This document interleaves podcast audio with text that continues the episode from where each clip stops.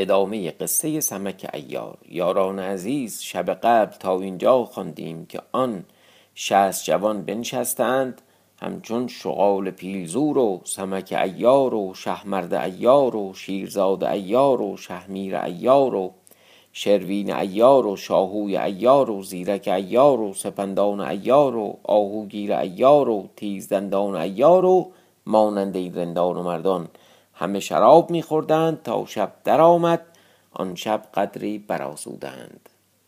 اما ادامه قصه. وقت خروس بود. شغال و سمک و شاهزاده برخواستند و به در خانه روحفزا آمدند. سمک در بزد. کنیزک در باز کرد و سمک ایار را دید. سلام داد. سمک در آن خانه گستاخ بود. در آمد. رو افزا در جامعه خواب خفته بود بیدار شد سمک را بدید. برخاست. سمک را سلام داد و گفت ای جگر گوشه کجا بودی بدین وقت؟ کجا بودی؟ خیر است. سمک گفت بلی خیر است. الا پهلوان شغال بر در ایستاده است. رو افزا عورت پوشیده به استقبال پهلوان بیرون آمد سلام داد. مراعات نمود و شاهزاده را نیز بدید و به هرچه بهتر آدمیگری کرده در خانه آورد و شربت آورد و تعام کشید و گفت ای فرزند سبب زحمت چه بوده است؟ بازگوی. سمک گفت ای مادر مهربان در حق من به کرات مادری کرده ای. اکنون نیز آمدم و مرادی دارم. می‌خواهم سخن مرا بر زمین نیندازی و قدم را به خانه ما رنجه فرمایی که به روی تو صحبتی بداریم. رو افزای گفت ای فرزند نمیدانی که فرزند شاه محبری را یک ساعت از من گزیر نیست؟ و اگر نمی آمدم و اکنون دانم که هوای شما قرض آواز من است. همینجا صحبت داریم و گویندگی کنم برای شما که همه چیز حاضر است. و اگر نیز کسی بشنود پندارد که دختران را تعلیم می دهم و اگر کسی نیز بیاید در خانه باشم. آفرین کردند و سبک بدره زر در پیش رو افزا نهادند و به لطیفه سمک گفت که در خانه مطربان زر به حساب خرج کنیم. رو افزا گفت خانه از آن تو مال من نیز از آن تو.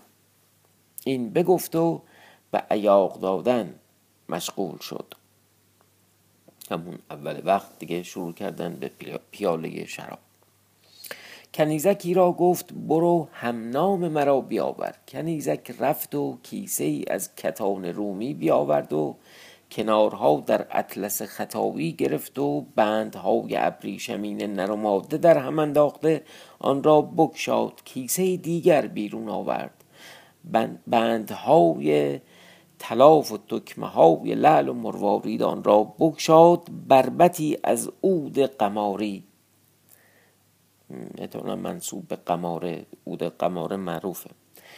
بربتی از عود قماری و از آج و آبنوس منقش کرده و دسته او را به جواهر مرصع کرده و میخهای از صندل سفید ساخته. رو افزا آن را بر کنار نهاد و گوشهای آن را مالیدن گرفت و ساز زد. بربت به ناله در آمد و خروش از حاضران برآمد. چون از آن به پرداخت پیاله بخورد. اشارت کرد که ای کنیزک مجلس افروز را بیاور و آن فرتوت مردم نواز را بیاور و آن سال خورده خوش آواز را بیاور. کنیزک در خانه رفت. چیزی بیاورد بر مثال نردبانی. از عدیم قلافی در او کشیده. قلاف عدیم را باز کرد و چنگ را بیرون آورد و بر چنگ گرفت به چنگ سماعی کرد که شاهزاده را از هوش ببرد. چون از آن به پرداخت پیاله دیگر نوش کرد. کنیزک را گفت که بیاران طرب افزای ماه صورت مدور شکل صدف هیئت ماهی سیرت را تا ساعتی آواز بدان برآوریم. کنیزک در خانه رفت و سفره از عدیم بیاورد و بکشاد و از آنجا دایره بیرون کرد. به دست رو افزا داد رو افزا دستی بر آن فرود آورد. آوازی از او برآمد. تو گفتی که موسیقار رومیان است که در روم می نوازند. بدان نوبت دیگر سما داد و فرود آورد. پیاله دیگر خوب بخورد. آفرین از یاران برآمد. شاهزاده را باده در سر اثر کرد و پرده خجلت از پیش برگرفت و هوس کرد که تربرود را برگیرد. اجازت خواست و در کنار گرفت و به نوازشی عاشقانه در مقامی سوزناک بنواخت. چنانکه روح افزا را عقل فرو ماند و بپرسید که این جوان از شماست؟ که با وجود این آواز و ساز و حسن و اصول که با اوست به ما و غیر ما چه حاجت؟ سمک وقت سخن یافت برخواست و خدمت کرد و گفت ای مادر دانی که جوان مردی چیست و پیشه یکیست؟ رو افزا گفت که جوان مردی از آن جوان مردان است و اگر زنی جوان مردی کند مرد آن است. امیدوارم دوستان فمینیست خیلی بهشون بر نخوره چون این قصه به حال قدیمی و تلقی قدما اینطور بوده. رو افزا گفت که جوان مردی از آن جوان مردان است و اگر زنی جوان مردی کند مرد آن است. سمک پرسید که از جوان مردی کدام شقه داری؟ رو افزا گفت از جوان مردان امانت داری به کمال دارم که اگر کسی را کاری افتد به من کاری افتد و به من حاجت آرد من جان پیش او سپر کنم و منت بر جان دارم و به دو یار باشم و اگر کسی در زینهار من آید به جان از دست ندهم تا جانم باشد. و هرگز راز کسی با کسی نگویم و سر او را آشکار نکنم. مردی و جوان مردی این را دانم. اکنون تو را مقصود از اینها چیست؟ اگر کاری و رازی داری آشکار کن. و اگر امانتی داری به من بسپار. سمک بر او آفرین کرد و گفت بلی رازی دارم بگویم و امانتی دارم به تو بسپارم. اما خواهم که بدین گفته خود سوگندی یاد کنی. رو افزا گفت به یزدان دادار به پروردگار آمرزگار به جان پاکان و راستان که دل با شما یکی دارم و با دوستان شما دوست باشم با دشمنان شما دشمن و هرگز راز شما را آشکار نکنم و هرچه شما را از آن رنجی خواهد رسید بر توانم کرد. همون قسمت توانم کرد نصیب ببرم. نیکی بکنم و در نیکی کردن تقصیر نکنم و دقیقی حیله نسازم و اندیشه بد نکنم. و اگر از دوستی شما کاری باشد که من بر باد شوم روا دارم و اندیشه ندارم. و اگر نه مراد شما حاصل کنم از زنان مرد کردار نباشم. آنگاه سمک گفت که مادر این جوان قریب ملک ماست و پادشاه ملک شام است. خورشید چا نام دارد؟ به ما رسیده است و پناه به ما آورده است به خواستاری محپری رو افزا گفت ای سمک این خورشید چا را که می‌گویی ندایه گرفت و برد.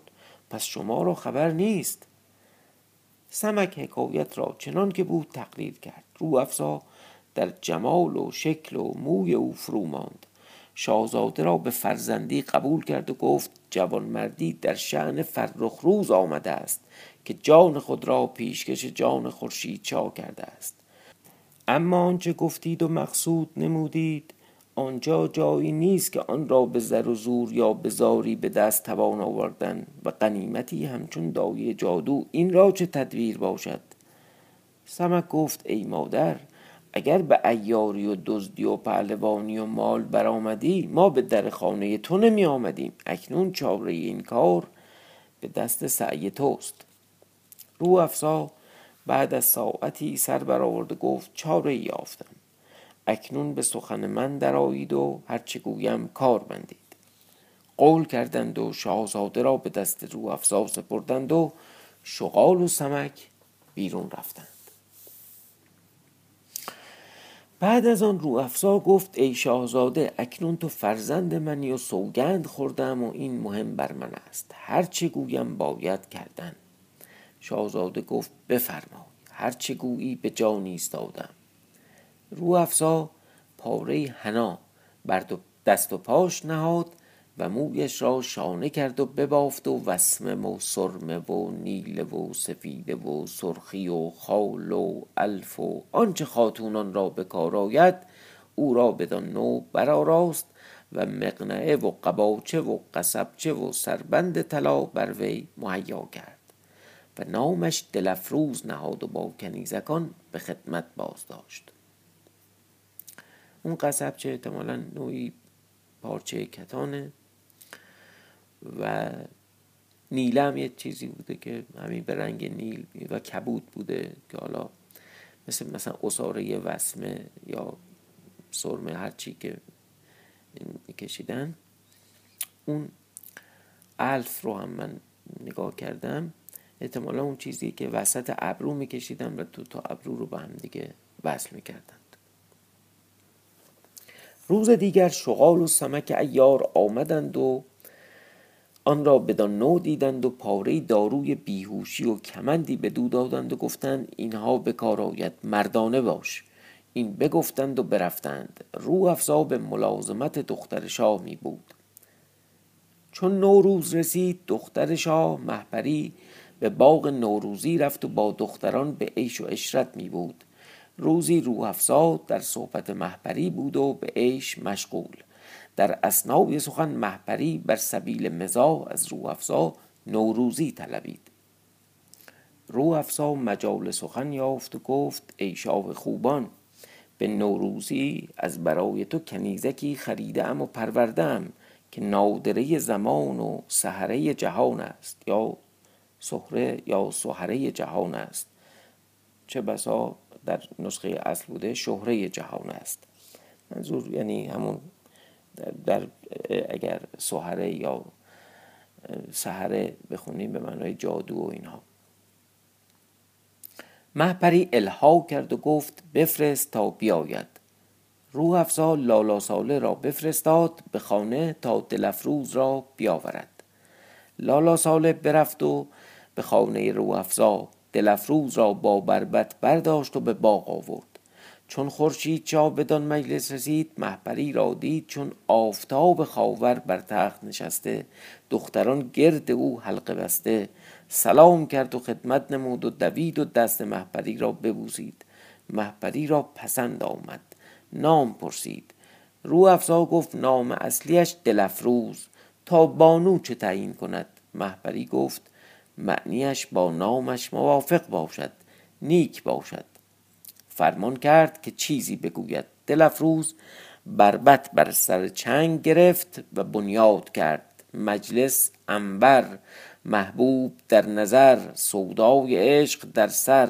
کاری کرد آن شاهزاده نامور که دل شاه آن دایه روسیا و حاضران مجلس را عقل از سر به در رفت. دایه با دل خود گفت که چه بودی که این دختر نبودی تا عمر خود را با او خوش گذرانیدمی و دختر نیز در دل همین خیال و کنیزکان را با خود چه توان گفتند که چه خیالها در سر داشتند.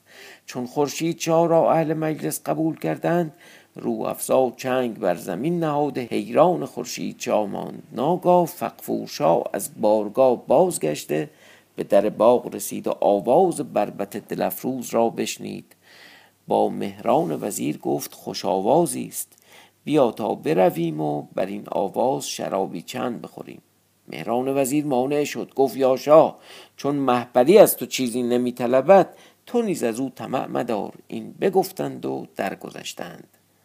و در این جانب مجلس گرم گردیده محبری جامی شراب بر سر دست دلفروز را طلبید و بدو داد. دلفروز خدمت کرد و بستد و بر روی محبوب نوش کرد و گفت مجلس امن و بهار و بحث عشق در میان نستدن جام می از جانان گران جانی بود.